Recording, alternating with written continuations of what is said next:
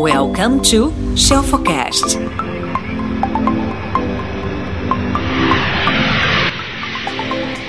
Olá, olá, bem-vindo, bem-vinda. Mais um encontro nosso aqui no meio-dia, segunda, sexta-feira. Hoje já começo muito feliz porque ontem foi um dia incrível. Teve encontro dos poderosos chelfões e chelfinhas aqui em São Paulo. Deia, coisa linda, boa tarde, bem-vindos. Hoje, uma das poderosas chelfinhas escolheu o tema Mi, bem-vinda. Tô com a Peixe Boi tá na área também. Que é inteligência emocional. Tava com a Eloá aqui, tô arrumando mala para ir embora daqui a pouquinho. E ela falou: Aline, fala sobre inteligência emocional. Acho que é um tema super importante pra gente entender, né? De um lado a razão, do outro lado a emoção. Como é que a gente lida com certas sensações, medos, angústias, enfim. Então, quero bater um papo rapidinho com vocês sobre os pilares da inteligência emocional. Uh, ah, para que você pegue essas ideias, esses conceitos e aplique no teu dia a dia, porque isso melhora tudo, gente. Melhora tudo, tudo, tudo melhora a tua família, a tua relação com a sua família, melhora a sua relação com o teu time, melhora a relação com teus clientes, melhora a relação com seus amigos, com, sei lá, marido, filho, uh, mãe, pai, esposa, vizinho, enfim, com todo mundo e com você mesmo, logicamente. Então vamos conversar um pouquinho sobre os cinco pilares da inteligência emocional?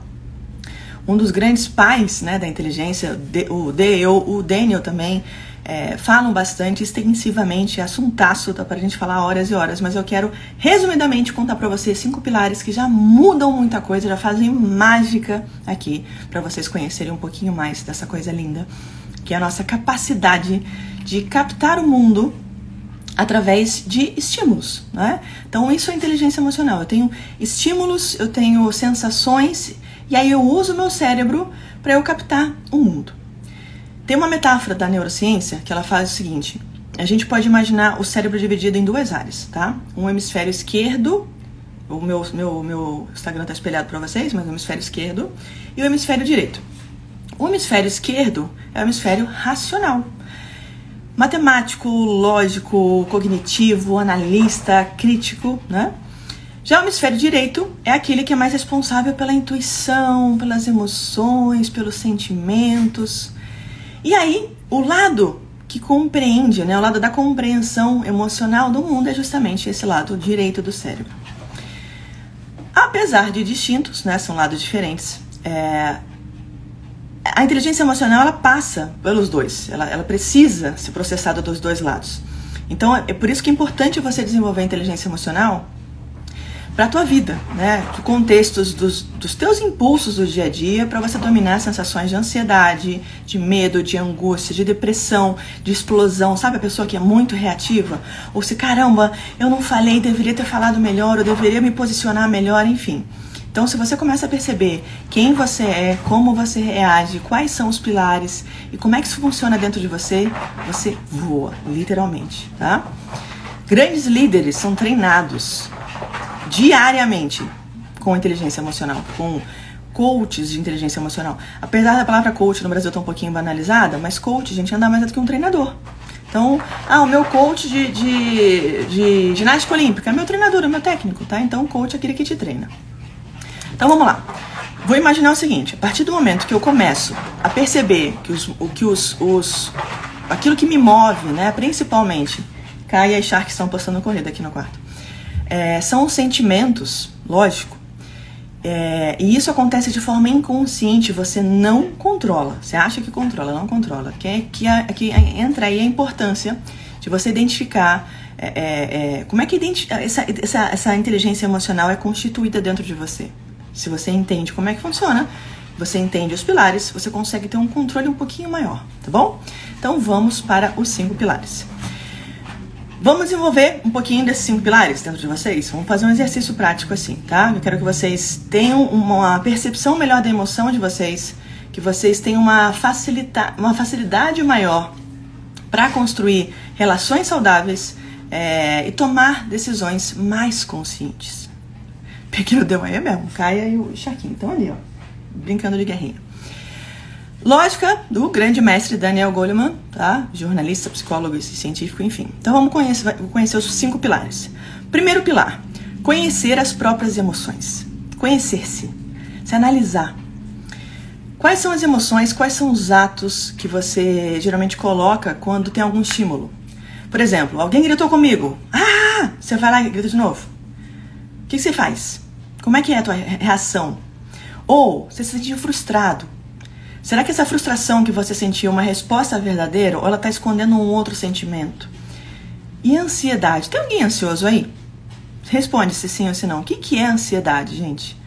Ansiedade é antecipação, né? Eu trago para o presente momento medos e angústias, anseios de coisas que ainda vão acontecer. E como diz, como disse, né, um, um, um dos maiores pensadores estoicos, o Sêneca, 95% dos problemas que acontecem na nossa cabeça nunca saem dela. Nascem, crescem e morrem na nossa cabeça.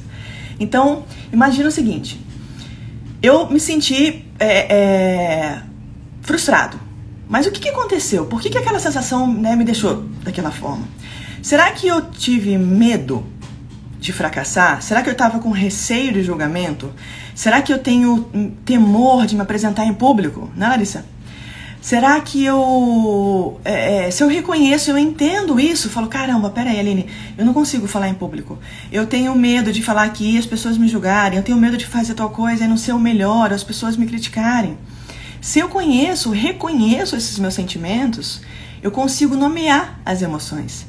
É, então, esse é o primeiro passo, tá bom? Para você desenvolver inteligência emocional.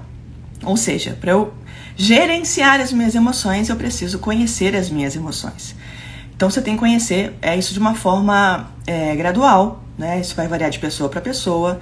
Isso facilita muito o processo de descoberta e é um exercício muito, muito simples de fazer. Presta atenção que isso aqui vale ouro, tá? Eu aprendi isso aqui em curso fora do país. E aí você vai falar: caramba, não é possível que essa é a solução, Aline. Essa é a solução. O que, que você vai fazer? Você vai pegar um papel, uma caneta, e você vai anotar no final do dia Quais foram os sentimentos que você percebeu e como você lidou com eles? Exemplo. Poxa, eu acordei hoje de manhã cheio de energia. Uau, uhul, nossa, acordei, legal. E aí, de repente, meu telefone toca. Né, uma mensagem urgente de sei, que, sei, sei lá de quem, tal, tal, tal. Já peguei meu telefone, o coração já disparou. Meu batimento cardíaco, já comecei a transpirar, minha temperatura subiu. Percebe que você ativou um lado teu de fuga, de bicho, de luta? A gente tem o simpático e o parasimpático. Qual dos dois te acordou de manhã? E é esse que te acorda de manhã que vai carregar você ao longo do dia. Então é extremamente importante você entender como você acorda, como você reage aos estímulos. E poxa, caramba, Aline, eu nunca reagi dessa forma, mas eu fui tão grosseiro, eu fui tão ríspido, ou eu fui tão, sabe, pacato, fui tão sem reação com fulano, e eu não sou assim. Então anota para você perceber o que, aconteceu antes daquilo. Quem te mandou uma mensagem? Qual era a sensação que você tinha dentro de você? Será que você estava frustrado, ansioso? Você estava com pressa? Você estava cansado? Você estava de ressaca? Sei lá. Então anota. Você tem que entender quais são os sentimentos que você sentia para depois entender qual que foi a reação para determinada situação. Quem geralmente tem medo de falar em público, olha que loucura, tá? O medo de falar em público ele está muito associado ao medo de julgamento das pessoas. O que, que será que a pessoa está pensando? Será que ela está me olhando falando, ai, que feio, ai, que horroroso, ai, que burro, ai, não sabe nada, ih, tá falando um monte de besteira, nossa, que voz de taquara, taquara rachada, é assim que fala, oi, nada a ver. Só que aquele julgamento que supostamente está na cabeça da outra pessoa, não está na cabeça da outra pessoa, ela está na sua cabeça. Você está antecipando uma reação, um medo de falar em público, como se as pessoas que estão sentadas ali, que vão te assistir, tivessem já preparadas para te atacar, preparadas para te bater, para te julgar, para te escancarar, para te ridicularizar. Olha isso.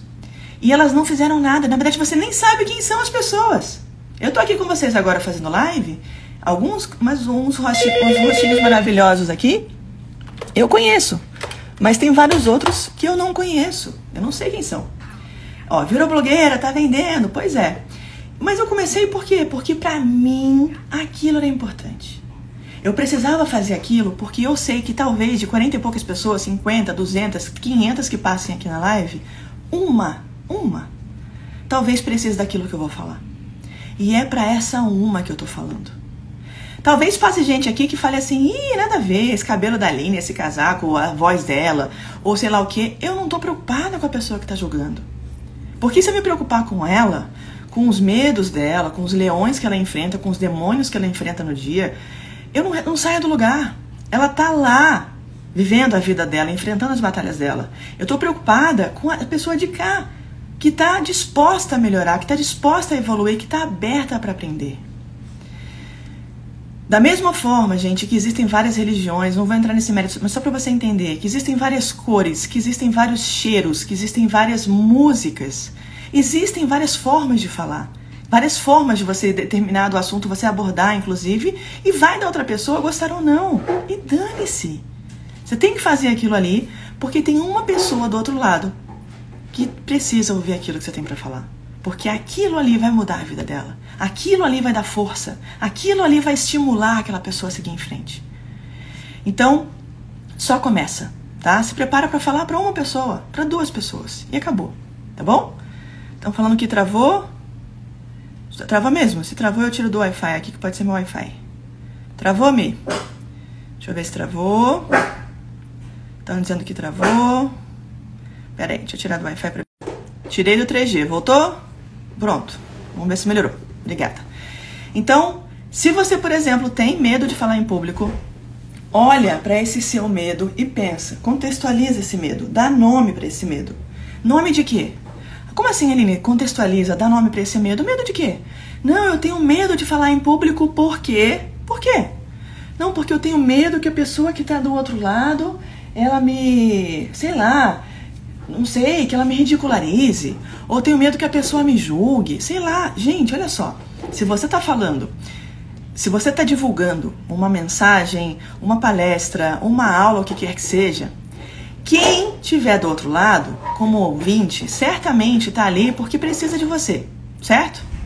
A pessoa precisa de você, ela não está ali forçada, algemada. Ela está ali porque ela precisa de você, ela quer te ouvir, é voluntário. Se é voluntário ela estar ali, que ela precisa de você, da tua ajuda, então já imagina, caramba, que legal, eu vou ajudar. Muda esse sentimento dentro de você.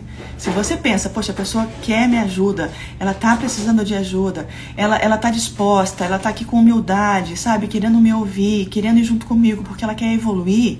E a gente pode trocar, porque ela sabe outras coisas também que eu não sei. Maravilha! E é esse sentimento que você pré concedeu de que a pessoa vai te julgar, de que ela vai te ridicularizar, ele vai diminuindo, ele vai morrendo devagarinho, tá bom? Mas você tem que entender o que que leva. Ah, eu não gosto de fazer tal coisa, por quê? Ah, é porque eu não gosto. Mas dá nome, dá nome para isso. Vivi entrou comigo aqui maravilhosa, a médica, né, Vivi Guimarães, é, com medo de colocar o livro dela, gente, para rodar, para vender, um livro lindo, maravilhoso que salva vidas. Falei, Vivi, qual que é o teu medo? Ah, o meu medo é que. Vamos dar nome? Vamos dar nome? Vamos chamar de Fufu e, Fifi. Dei uns nomes bem ridículos. O Fufu. Quem que é o Fufu? Ah, o Fufu. Dá, põe uma cara na pessoa. Ah, o Fufu é um cara mais velho. Mas o que, que ele é? Ele é médico? Ele tá lá.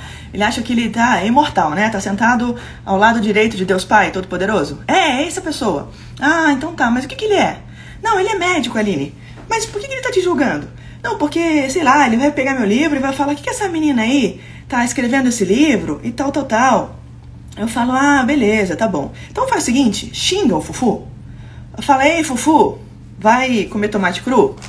Sabe? Xinga a pessoa. Aquela, aquele vilão que você colocou na sua cabeça, que ele não existe. Ele só existe na sua cabeça. Dá nome para ele. É verdade, Fufu, não tô nem aí pra você. Beleza, do lado tem um Fufu, esse julgador que você criou na sua cabeça. Legal, deixa ele lá. Dá nome para ele, põe uma cara nele. O cara é bem feio ainda possível.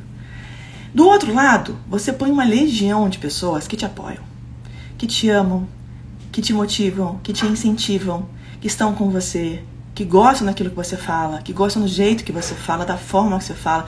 Pode ser com sotaque de caipira, pode ser com sotaque de nordestina, pode ser com sotaque de carioca, qualquer coisa. Tem gente que te ama. E é para essas pessoas que você vai falar. É para essas pessoas que você vai se expor. Para de ter medo de uma coisa que nem existe. Abre esse quarto escuro, tá bom? E enfrenta isso de frente. Se você não fizer isso, você vai deixar as pessoas que estão aqui, ó, precisando de você, morrerem. Você vai deixar? Não. Então você quer ajudar essas pessoas. Deixa o fufu pra lá, tá bom? Primeira coisa, então, é conhecer as suas emoções, tá? Você tem que conhecer as próprias emoções, então anota no final do dia qual foi o medo e, e desenvolve mais. Eu tava com medo de. Por quê? Porque podia acontecer tal coisa. E como é que você reagiu? Ah, reagir de tal forma.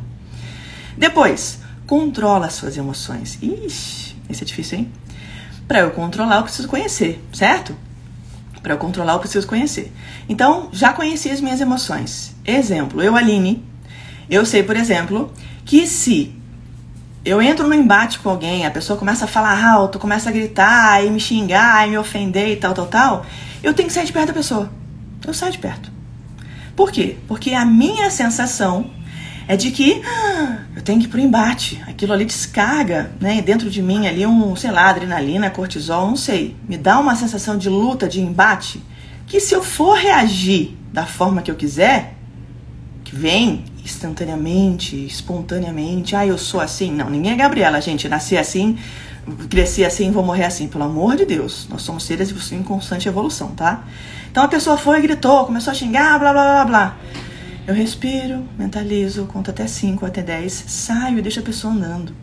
Eu não entro no embate. Por que, que eu faço isso? Porque eu sei controlar as minhas emoções. Como é que eu controlo as minhas emoções? Porque eu conheço as minhas emoções. Porque se a pessoa começar a me xingar, começar a me ofender, se a minha emoção falar, a minha emoção mais primitiva quiser falar, eu vou xingar a pessoa de volta, eu vou ser irônica, eu vou ser sarcástica, não vou gritar.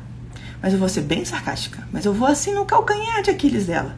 Só que depois que passar aquela emoção, o sangue esfriar, gente, aquilo que a gente ouve, a gente guarda, né? E eu não quero magoar, às vezes é uma pessoa importante para mim.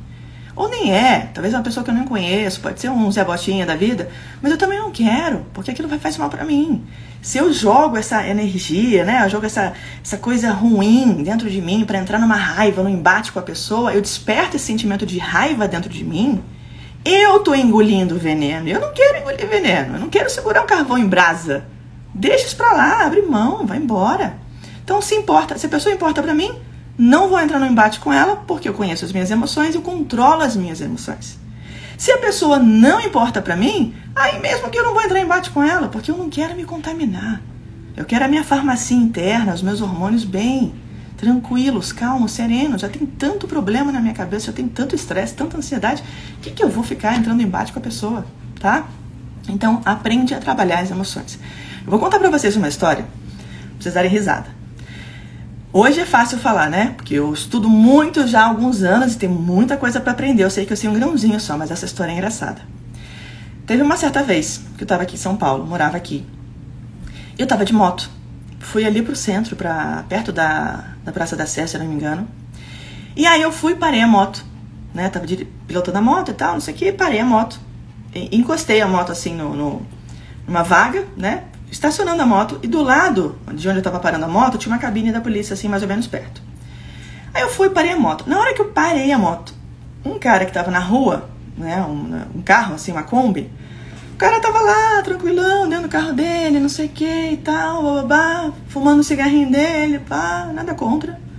Aí ele acabou de fumar o cigarro dele, aceso, fez assim, ó, pum, jogou a guimba de cigarro pra fora do carro, da janela da Kombi dele a guimba voou e caiu exatamente no meu colo. Eu tava de calça, mas queima, né, gente? Cigarro aceso. O que, que eu fiz? Peguei a guimba, cigarro dele, taquei de volta, vluf, dentro do carro do cara ele não tava esperando, né? Ele jogou para fora e ficou lá com a mão no volante, bonitão, sei lá, olhando o sinal para esperar abrir. De repente entra aquele cigarro aceso nele, que ele não tá esperando, e cai no colo dele. Acho que cai no saco do cara, sei lá.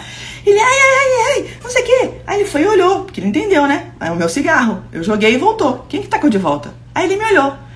É, com raiva. Aí eu olhei pra cara dele e fiz assim, ó. E aí? Você não tacou em mim? Você tacou em mim, eu tenho direito de tacar em você, não é isso? Vamos devolver na mesma moeda. Ele foi e tacou bluff, eu fui, peguei, pum, taquei de volta. Devia ter feito isso? Óbvio que não. Gente, não, vai racionalmente não. Emocionalmente dizer, eu sei. Mas racionalmente não. Por quê? Porque eu sou mulher, eu não sei quem é aquele cara, se ele tá armado, se ele tá endemoniado, sei lá quem que é o cara. Vai que ele abre aquele carro, vem me bater. Por Deus, tinha uma polícia do meu lado, eu só dei dois passinhos assim, grudei do lado do policial e fiquei assim, né? Sorrindo pra ele. Tipo, Tudo bem, querido? E ele me olhando com uma cara de raiva, sabe? Querendo vir em cima de mim. E não veio. Meu coração, eu parei e pensei, falei, cara, eu não faço mais isso, eu não posso fazer isso, porque um dia eu posso fazer, pode não ter uma polícia do meu lado, ou o cara pode me esperar ali na frente, sei lá, vai saber quem são as pessoas, entende? De repente eu vou morrer, minha mãe amanhã, Deus me livre, tá lá no cemitério me velando porque eu re respondi uma guimba de cigarro. Ah, mas ele errou de tacar, problema, isso é uma reação dele. A grande sacada da vida, gente, Parece clichê, mas é real. Não é as coisas que acontecem com a gente, é como a gente reage a elas. Tudo é como eu reajo. Tudo, tudo, tudo. Faltou luz. Ih, vou chorar, vou me desesperar. Não, acende a vela, acende o, o, o, o sei lá, a lanterna no celular. Ih, meu Deus, a comida atrasou, vou tirar, vou xingar o cara. Não, cara, espera um pouco, manda mensagem lá, ou vê se tem uma barrinha de cereal, amendoim, come alguma coisa, toma água, sei lá, entende? Então reaja de uma forma que não vai te fazer mal. E aí esse cara foi me tacou a guima de cigarro. Eu, pá, taquei nele de novo. Falei, gente, para, Aline, você não pode fazer isso. Você não pode reagir. Então hoje eu sei que a minha reação é. é, é, é você fez. É pá, pum. Você vem eu. Você veio pá, eu pum. E eu não posso fazer isso. Então hoje eu conheço e eu controlo. Não foi sempre assim. Tem outra história. Pior que essa. Vocês querem que eu fale? Conta aí. Se falar que sim, eu conto. Foi, com, foi no trânsito também. Se não, eu não conto. Vamos ver a resposta de vocês enquanto eu tomo uma água. Lucamara botou até um emojizinho ali. Vamos para a terceira. Hum. Mas não façam a Lili. Sabia que vocês vão falar assim, gente. Tinha certeza. Então vou contar outra história. Alguns de vocês já conhecem. Eu era militar da aeronáutica, né? E a gente tira serviço armado. E aí eu tava com coldre, né? Com, com com colete, enfim, com uma arma na cintura, né, uma 9mm, uma pistola na cintura. E aí eu fui na rua para comprar comida e tal, tal, tal. E eu nunca levava arma, nunca. Deixava a arma no quartel e eu saía é, é, fardada, logicamente, mas eu não levava arma, porque eu não gosto de arma. Eu acho que arma é um negócio muito delicado de você ter. Se você tiver, você vai ter que usar. Então eu prefiro não ter. Mas enfim, esse belo dia, sabe por quê? Meu anjo da guarda, acho que ele falou comigo, leva a arma, querida. Eu nunca levava. Ou eu levava desmuniciada, né? Tirava o pente, enfim. Nesse dia eu levei. Então saí do quartel, fardada e tal, no meu carro, não saí na, na viatura da aeronáutica, saí no meu carro particular, com a arma na cintura, dentro do carro, e o meu carro ele era bem escurão, assim, sabe? Esse filme bem fechadão, que eu não gosto de, de, de ficar exposta, ainda mais por ser mulher e tal. Tô dirigindo na 23 de maio, pá. Quem conhece São Paulo sabe que é uma avenida super movimentada. Me vem um cara uf, e me fecha, mas me fecha assim como se não tivesse ninguém na rua, fosse só ele, né? A rua dele, bonitão. Ele não andou pra frente e saiu de faixa, ele atravessou. A minha reação, óbvio, o que, que você faz? Pé, mão na buzina e pé no freio, né? Os dois, uf, a mão vai junto com o pé. Buzinei e freiei. Falei, que louco, gente. Mas falei isso que louco pra mim, dentro de mim, né? O meu carro todo filmado, o cara não tava nem me vendo, mas buzinei. E ele ouviu. O que, que esse cara fez? Parou o carro dele, ficou chateadinho que eu buzinei. Tudo bem que não foi uma buzininha pim, foi um né? Aquela buzina que irrita. Ele parou o carro dele na minha frente, na 23 de maio, e desceu do carro. Na hora que esse cara desceu do carro, Gente, por Deus, esse cara me vem com uma peixeira na mão, um facão, todo enferrujado, todo enferrujado. Ele desce, abre o carro, puf, carro velho, cai nos pedaços, com uma peixeira na mão, um facão desse tamanho, gigante, na minha frente, o carro na frente, assim, vinha na minha direção, com uma, uma camisa aberta, eu lembro da cena, assim, a camisa aberta, o cara todo suado, devia estar drogado, porque nem tava calor em São Paulo. E ele vem com aquela peixeira na mão, e ele vem na minha direção. Ah, Aí eu lembrei que eu tava com a arma na cintura. Hum. Abri o coldre, fiz cluck. Botei a mão na arma, só desencaixei e deixei a arma no colo. Por que, com a arma parada aqui? Ele veio, pá, pá, pá, pá, pá, todo machão. Ah! Bateu com a madeira, sabe, com o cabo do facão. Pá, pá, pá, pá, no meu vidro. Aí eu, plácida, parecia que eu tava escutando Tchaikovsky no carro. Vivaldi, Moza. Abri o vidro. Pois não? Com a arma aqui, né? Aí ele. É, é, é. Aí eu.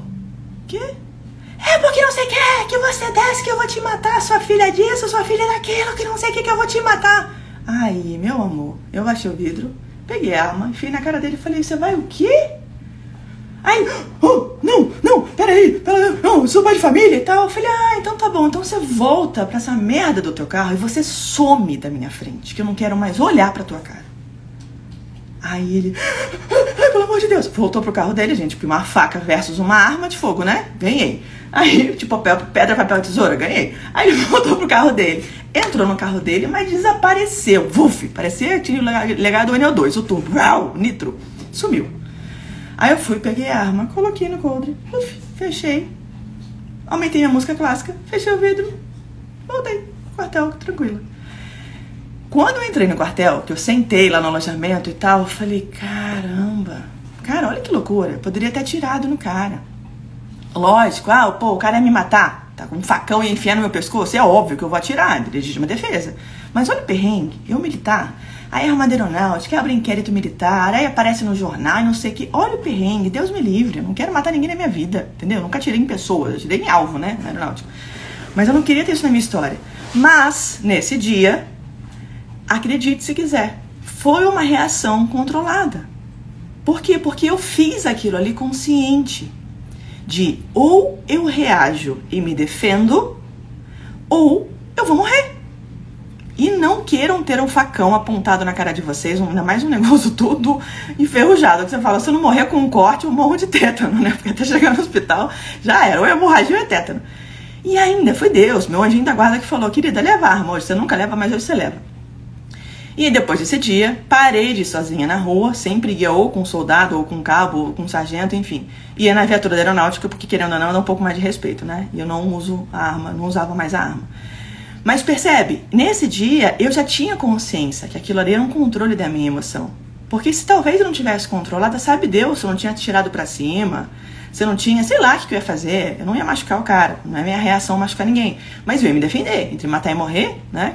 Então é importantíssimo você conhecer as suas emoções e controlar suas emoções. Quando a gente, a gente, a gente sabe que pô, a pessoa às vezes é, reage né, com álcool, com algum outro estímulo, ou o cara tá nervoso, a menina tá nervosa, homem é mais comum reagir com violência por causa da testosterona. E o cara vai e reage com violência, pode tirar uma vida, sabe? Então, a gente tem que pensar mesmo realmente antes de fazer. Pensa na emoção, entende a emoção que você tem e controla. E evita aquele lugar. Pô, Aline, eu vou evitar tal lugar, porque se eu fizer isso aqui. Vocês já viram gente que é assim? Não, eu não posso beber, porque se eu beber eu fico violento. Ou não, eu não posso fazer tal coisa, porque se eu fizer tal coisa eu vou reagir mal. Maravilhoso. Você não vai conseguir mudar quem você é, mas você pode controlar o teu instinto. Isso é ser inteligente emocionalmente. É saber quais são as suas emoções e saber controlá-las, saber reagir da forma mais assertiva, da forma mais inteligente, tá bom? Terceiro ponto, automotivação. É você ter aquele domínio sobre uma percepção quando você emite uma mensagem, né? Vamos supor, é, eu preciso do seguinte, eu tenho que aprender a gerenciar aquelas minhas emoções. Eu tenho que racionalizar antes de eu tomar qualquer decisão, certo? Não, peraí, deixa eu avaliar, então não vai por impulso, não reage por impulso, não vai, calma, espera, olha, analisa e tal. Se você gerencia isso, você consiga, consegue automaticamente diminuir os seus conflitos, certo? Sejam eles interpessoais ou conflitos internos. Beleza. No controle desse gerenciamento das suas emoções, tem um caminho muito mais tranquilo, muito mais equilibrado para os seus objetivos. Muito mais. E isso permite que você mude um, antigos padrões de comportamento. Exemplo, ah, poxa, Aline, eu, eu, eu sei que é uma reação minha se alguém, sei lá, se eu acordar muito cedo, sabe, eu já acordo nervoso, irritado, chateado com, com o despertador. Então, de repente, baixa um aplicativo para te acordando devagarinho. Eu tenho isso, viu? Inclusive eu uso, Sleep Cycle. Ou vai dormir mais cedo no dia anterior, ou deixa suas coisas prontas no dia seguinte. Por quê? Porque se você depende daquela energia da manhã para ir lá e de repente melhorar a sua performance numa reunião, num contrato, num acordo com alguém, numa apresentação, você já sabe lá atrás que você já conhece sua reação, já conhece sua emoção, já gerenciou bem aquilo.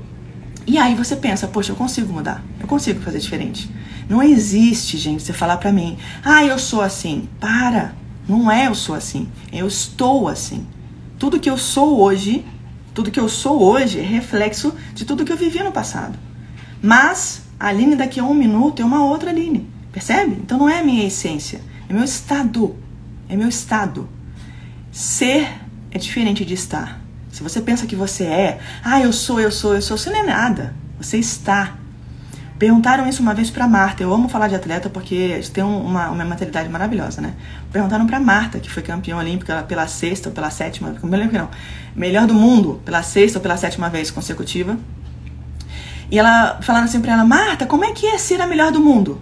Aí ela respondeu assim: Olha, ser a melhor do mundo eu não sei, mas estar como o melhor do mundo me faz muito feliz mas eu sei do, da responsabilidade que eu tenho, do sentimento que eu tenho, eu preciso respeitar as minhas adversárias e tal, tal, tal, mas é uma briga interna comigo. Olha que maravilhoso.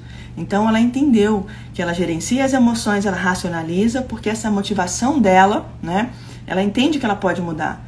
Hoje ela está melhor do mundo, mas pode ser que ano que vem ela não esteja. Então ser é diferente de estar, tá bom? Para eu entender isso, eu, eu preciso entender isso para poder quebrar ações, quebrar antigos padrões de comportamento. Não existe o sou a si mesmo. Isso é extremamente importante. E aí entra a automotivação, que é o tema de agora. A automotivação é que vai permitir que você mude, é, é que você cresça no trabalho, no relacionamento, na vida. Se você investe em você, no teu emocional, você vai ter benefícios pessoais e interpessoais que, gente, na boa, não, ninguém te segura, tá? Automotivação, para mim é até redundante, porque motivação já é alto. Eu não posso te motivar. Eu posso te incentivar, mas a motivação ela é intrínseca, ela é nossa, ela é de dentro da gente. Mas trabalha com a sua automotivação. O que, que te deixa irritado? O que, que te deixa motivado? Trabalha naquilo. Então, faça mais aquilo que te deixa motivado. Faça mais aquilo que te deixa feliz. Você tem que, de repente, realizar uma tarefa. Se não tá afim, né? Lá do Mark Twain, lá de 1900 bolinha, 1800 bolinha, quando ele falou do Eat the Frog. Começa com a tarefa mais chata do dia. Por quê? Porque de manhã Teoricamente, você acabou de acordar, tá mais descansado, tem mais energia acumulada ali no seu cérebro, então já joga aquela tarefa mais chatinha do dia logo no começo do dia, porque você resolvendo ela, você se sente motivado a fazer outras coisas. Isso é ter automotivação, tá bom? Quarto e penúltimo ponto: empatia. O que é empatia? Empatia nada mais é do que eu tirar o lugar onde eu tô, vou sair daqui da minha roupa, dos meus calçados, e eu vou entrar dentro da sua roupa, calçar os seus calçados. E eu vou tentar me colocar no seu lugar. Vou conseguir isso 100%? Não. Mas o conceito de empatia, ele é extremamente importante. Eu tenho que me colocar no teu lugar, eu tenho que tentar ver o mundo da tua ótica, o teu lado do jogo. E eu, como é que fico, né? Então eu tenho que entender de forma sensível, de forma aberta, de forma desprovida de julgamento, o que, que você está sentindo, o que, que você precisa, o que, que é importante para você. Empatia é muito mais que respeitar. Ah, não, porque eu respeito fulano. Não, não é respeitar. É você tentar sentir o lugar dele, sentir a dor dele. Você se, se, você se inserir num contexto em que aquela pessoa está. Eu fazia um trabalho é, aqui em São Paulo com uma tribo de índios muito bacana que eu pegava às vezes é, crianças de, de nível de poder aquisitivo maior, né, que o pai, a mãe tem muita grana e as crianças estudam em colégios, uau! E a gente levava essas crianças para dentro da tribo dos índios. E essas crianças que tem tudo na casa delas, né? Tem o maior videogame, última geração, 50 mil jogos, tem uma cama gigantesca, uma criança com uma cama king size em casa, tem 10 iPhones, sabe? 50 sapatos e tal. Aí eu pegava essa criança e colocava ela, sabe aonde? Lá na tribo, na Terocapiaque, do lado do Pico de Araguá. Do lado de índios, crianças também, que sequer têm o que comer. Por quê? Porque índio caça, né? índio pesca. E aí eles não conseguiam, por uma questão, gente, é, política, tá? Mas tiraram, tiraram a terra deles, tiraram os hectares. Então eles estavam morando, sabe, assim, com, sem esgoto, sem, sem, sem, sem, sem, sem Era um buraco no chão, era uma né, latrina que chama para fazer as necessidades fisiológicas, sabe? Abria um, uma portinha né, de, de um pedaço de, de, papelão pendurado que supostamente seria um armário, tinha um, um resto de uma farinha, que aquilo ali tinha que ser dividido para todo mundo comer. E aí você pegava uma criança com um nível né, de, de financeiro, um poder aquisitivo mais alto, e colocar essa criança inserida ali dentro, até arrepia de falar. A criança sentiu. Tinha criança que chorava, tinha criança que falava, Aline, pelo amor de Deus, para mim, né? Crianças e adolescentes. Agora eu senti. E isso despertou em mim é, o, o, amor que eu tenho pelos meus pais, sabe? Valorizar. E caramba, eu tenho tanta coisa em casa. E o que, que elas faziam? Elas, a gente fazia essa ação para em outros dias elas pegavam as coisinhas, elas mesmas arrumavam os armários. Mãe, eu vou, mamãe, eu vou arrumar meu armário. Elas iam lá, pegavam o armário, tiravam um monte de roupinha que ela não usava mais.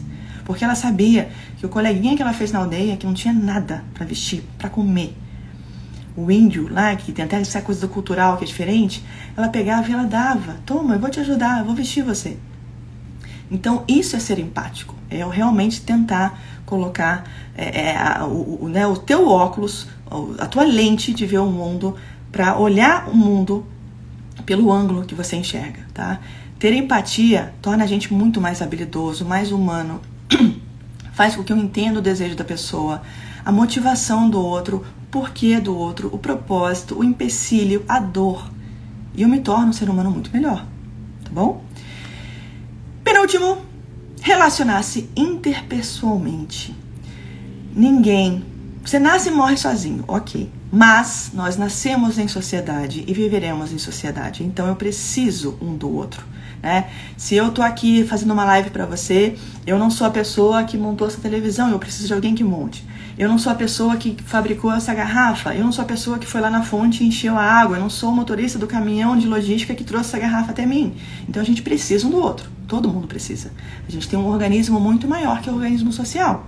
Então, para eu me relacionar bem, óbvio que é importante, eu tenho que entender que existe um equilíbrio, que existe empatia, que existe o autocontrole, existe a autoconsciência. Imagina se todo mundo quisesse tudo. Eu primeiro, primeiro eu, segundo eu, depois eu. Não dá, gente. Não, a rua é minha, eu vou cortar todo mundo. Não, eu vou furar fila, dane-se, não tô nem aí pra fila. Não, não vou respeitar a lei, tô a fim de botar o som no último volume aqui, que se dane meu vizinho. A vida é seu inferno. Então a gente tem que entender como é que a gente se relaciona interpessoalmente. Quanto mais você domina a empatia, mais você constrói relações positivas, relações saudáveis. Tanto dentro do teu âmbito familiar, o âmbito social, o âmbito profissional, mas você tem que saber se relacionar com as pessoas interpessoal. Você tem que saber transitar entre grupos. Não interessa se a pessoa tem um cargo menor que o teu ou maior que o seu, se ela é menos poderosa ou mais poderosa, menos influente, mais influente, não interessa. Relacionamento é sempre baseado no respeito. Se você consegue entender isso, eu consigo, obviamente, criar sempre um ambiente positivo ao meu redor, onde quer que eu esteja, tá? E isso é a grande dinâmica. Tem gente que fala, ah, networking é muito importante e tal, legal. Mas se você não consegue nem dar bom dia para a pessoa que trabalha na portaria do teu prédio, do teu condomínio, você não consegue ceder passagem para uma pessoa que de repente não te viu, estava num ponto cego no trânsito, né?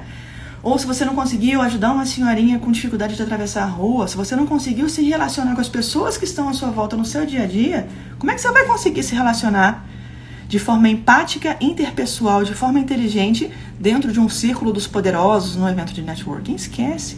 Então treina isso dentro da tua casa, treina isso com seus filhos, com seus irmãos, com seus vizinhos, tá bom? Tenha sempre um ambiente o tempo inteiro positivo com você. Último ponto. A mudança, meu querido e minha querida, que está aqui comigo até agora, depende de você. Ela começa com você e depende só de você. Então, a maneira que eu lido com as minhas questões pessoais, eu me relaciono com as pessoas, é determinante para eu ter qualidade de vida. Tem gente que é muito feliz com pouco dinheiro. Tem gente que tem muito dinheiro, mas só tem dinheiro, não tem mais nada. A forma que eu vejo o mundo, que eu me vejo, que eu me relaciono, que eu, que eu entendo a minha importância, que eu contribuo, que eu entendo que eu estou numa sociedade, que eu ajudo as pessoas, que eu sou empática, que eu tento não reagir da forma mais explosiva, porque eu sei que aquilo não vai fazer bem para o outro, que não vai fazer bem para mim. Isso é muito importante. Resumindo então, pratique inteligência emocional. Transforma a tua vida, transforma as pessoas que estão perto de você e use essas emoções a favor de você mesmo. Livros, quem perguntou? Gente, livro de inteligência emocional. Tem um milhão. Vai, mas vamos pensar em alguns nomes aqui.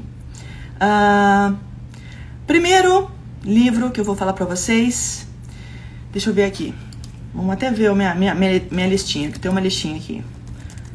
Que são meus preferidões. Primeiro livro, hum, bom, todo e qualquer livro do Daniel Goleman, tá? Daniel Goleman, para mim são ele é é o pai da inteligência emocional. Uh, segundo livro maravilhoso também, escrito na década de 80, chamado Mindset, a nova psicologia do sucesso, Mindset, da Carol Dweck. Incrível, incrível, incrível, incrível. Outro livraço do Nassim Nicolas Taleb, Antifrágil. Livraço, livraço, livraço, livraço. Uh, outro livro, Simon Sinek, já falei dele aqui. Comece por você. Livraço. Que mais? Uh, o livro do Marshall, uh, Marshall Rosenberg, Comunicação Não Violenta. Incrível também. Vamos fazer o seguinte: a gente pode fazer um acordo. A gente pode combinar um dia de eu pegar esses livros e a gente fazer um resumo aqui. O que vocês acham? Igual eu fiz esses dias do James Clear. Eu pego um desses livros e vou pegando os principais pontos aqui pra gente conversar. Pode ser? A gente bate um papo aqui. Fechou? Meus queridos e minhas queridas, tem uma pessoa para entrar aqui comigo, Andréia Momoli, Momoli, tentando entrar. Vou tentar te receber aqui hoje. Enquanto a Andréia aceita aí a, a o, a resposta para o convite para a live. Olá, Andréia! Chamou. Tudo bem? Meu Deus! Como vai? Oi! Seja bem-vinda. Tudo bem?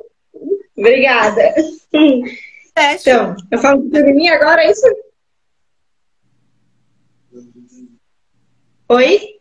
Você tá no sul ou no sudeste? Você tá de gola alta, deve estar tá frio aí. Onde você tá? É, tô no sul, sul. Uhum.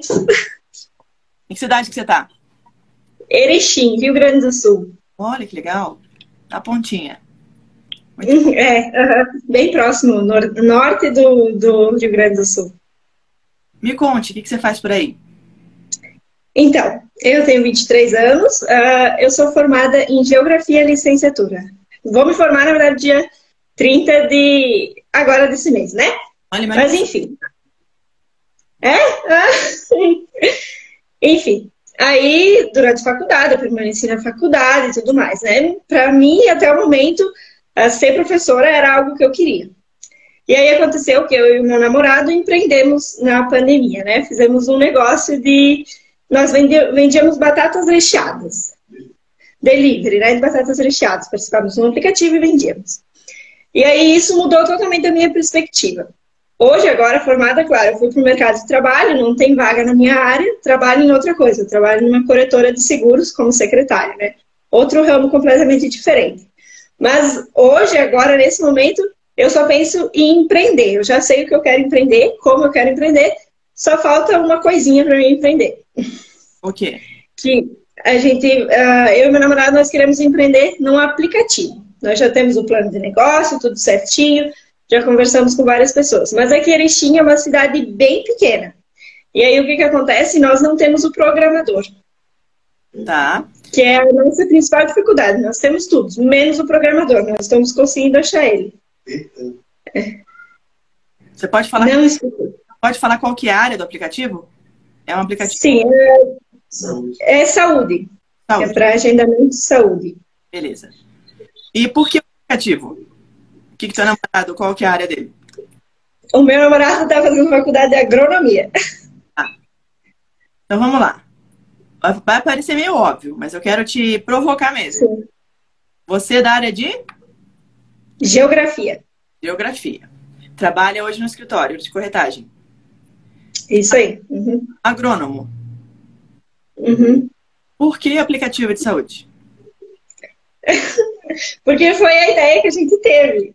É, a gente pensou que é uma área que está em expansão, né, em grande expansão, e a gente pensou, qual que é o problema que a gente tem que resolver? Porque esse é o intuito, né? Resolver um problema. Um pro... É, uma necessidade que está na sociedade, tá né? Ele está aí, vem, vem aqui. Ele. Deixa eu botar.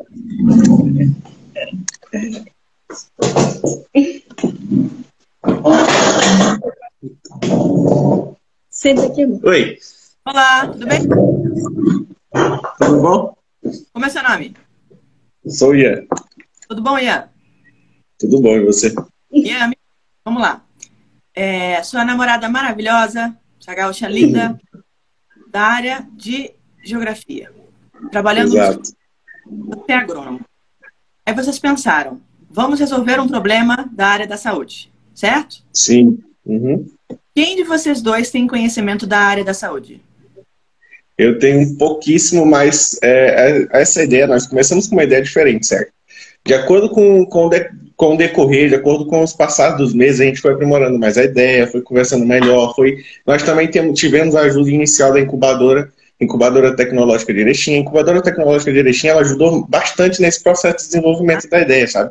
que a princípio não era exatamente essa ideia, mas a gente foi desenvolvendo, foi conversando com eles, foi conhecendo um pouquinho o mercado, foi fazendo algumas pesquisas, foi vendo algumas necessidades que tinha no mercado e acabamos que fomos implementando a ideia de acordo com o nosso pensamento e o pensamento também da incubadora, com um pouquinho de ajuda deles. Infelizmente, a incubadora de Erechim ela ainda tem bastante dificuldade pela questão da. Ela é uma incubadora tecnológica de, de tecnológica, né?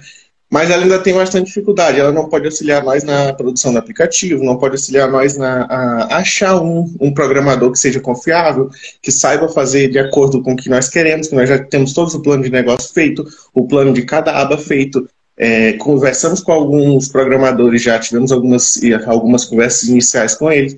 Além de nós conversar com alguns programadores, nós também temos o nosso cunhado, que ele é dessa área.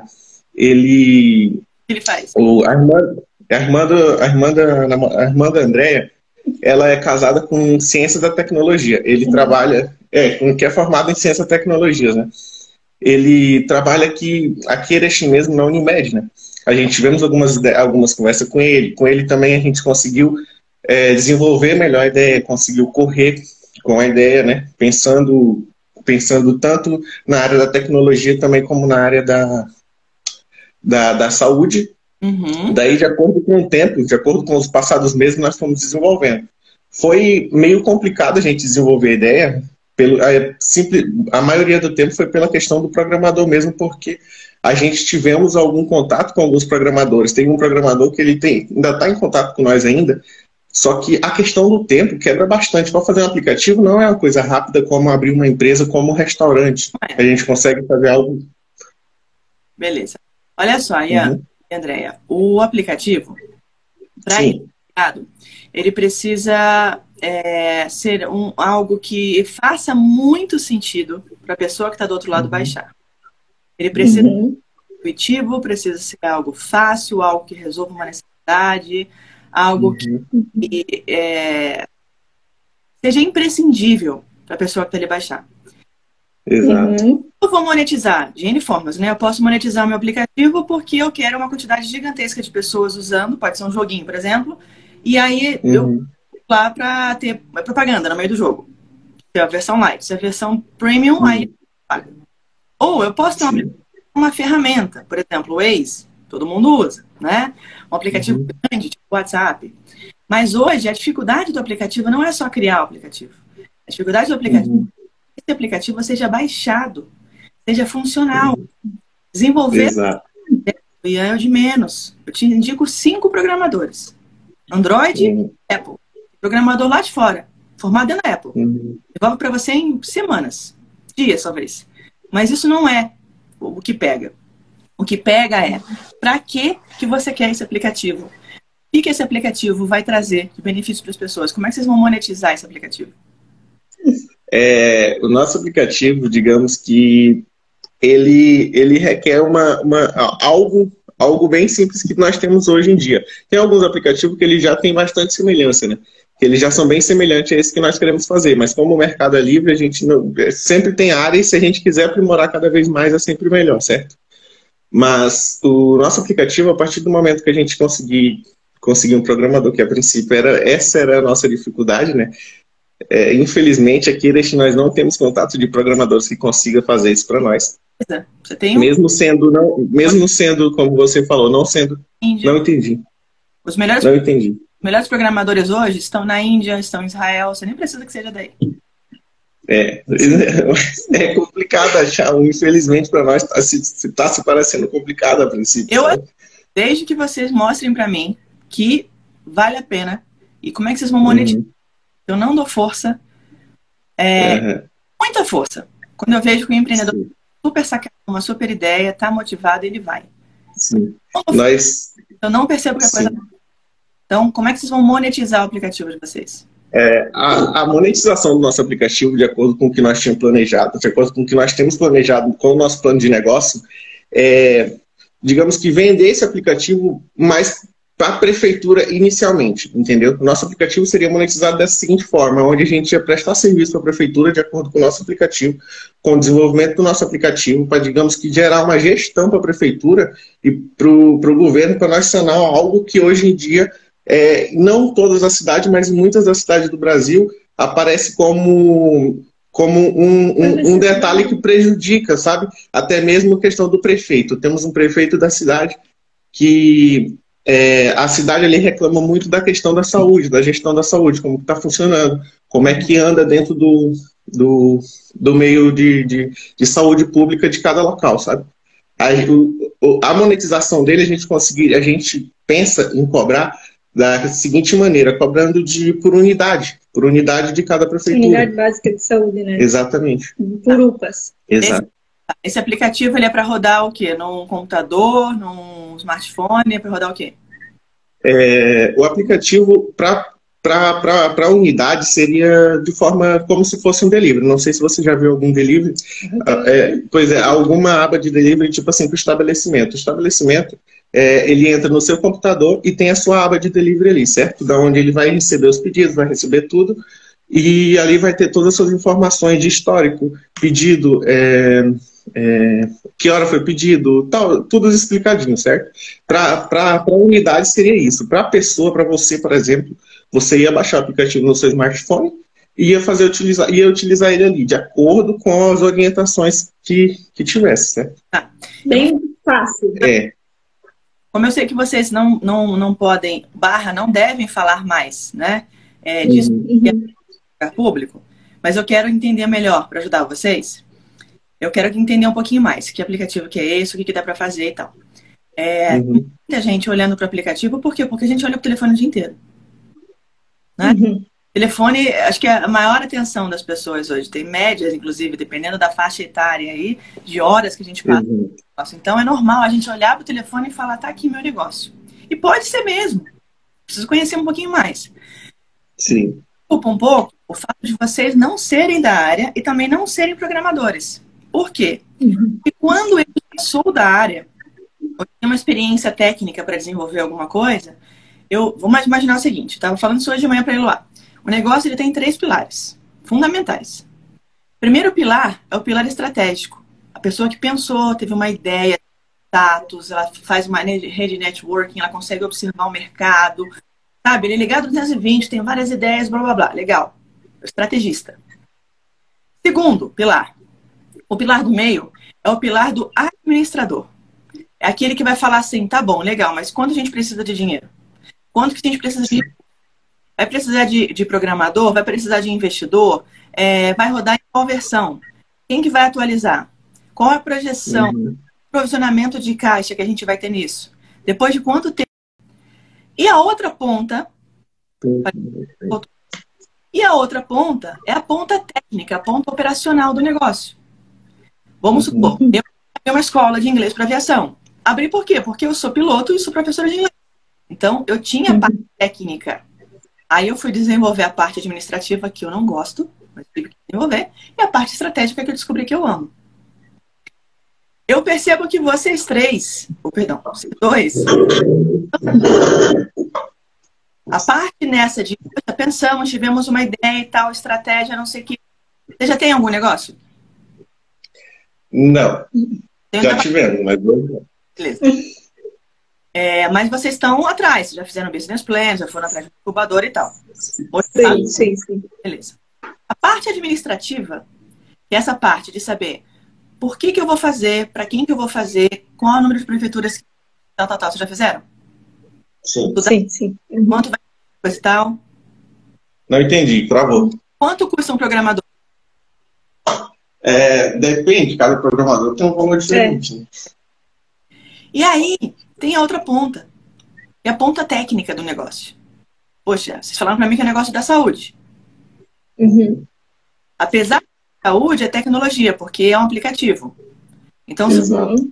fosse ah, é, programador, né, engenheiro ou da saúde, falava, opa, 30% já estão caminhados. Só que eu estou vendo um pouquinho de referência nesses três pontos. Pode dar certo? Óbvio que pode. Uhum. Toda ideia, todo, todo negócio começa com uma ideia. Eu não tenho que ser especialista para começar alguma coisa. Eu tenho que começar alguma Sim. coisa e me tornar especialista. Exatamente.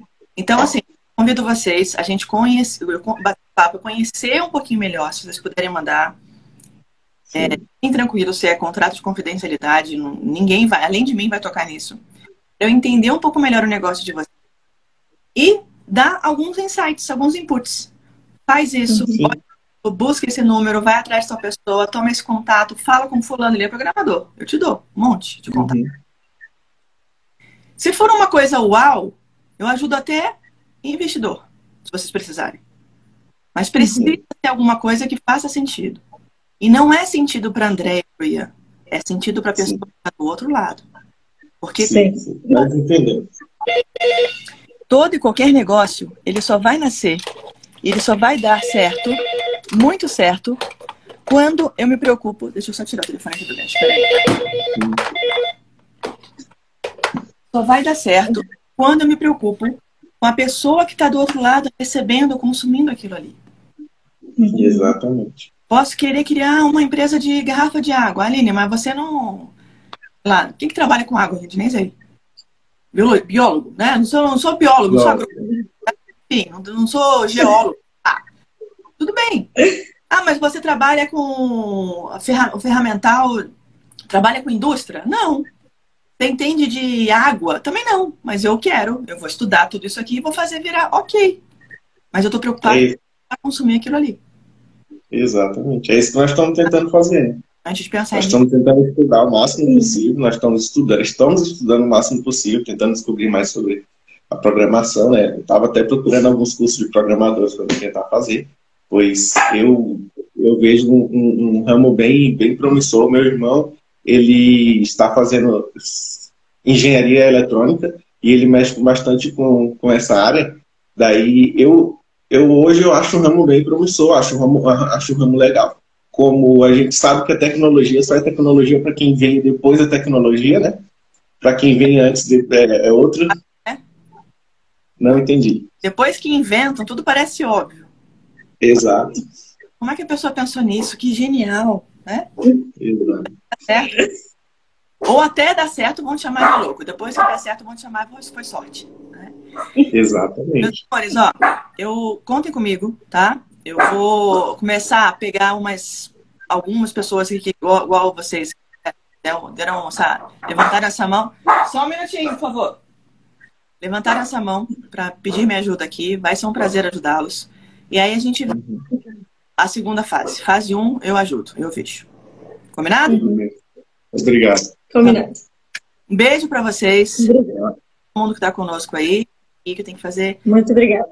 aqui pro Rio. E a gente se vê segunda-feira. Manda embora. Obrigada Tchau, bom dia para você. Beijo. Queremos ver teu episódio no Shark Tank, hein? Estou É. ansioso. Boa, boa. Valeu.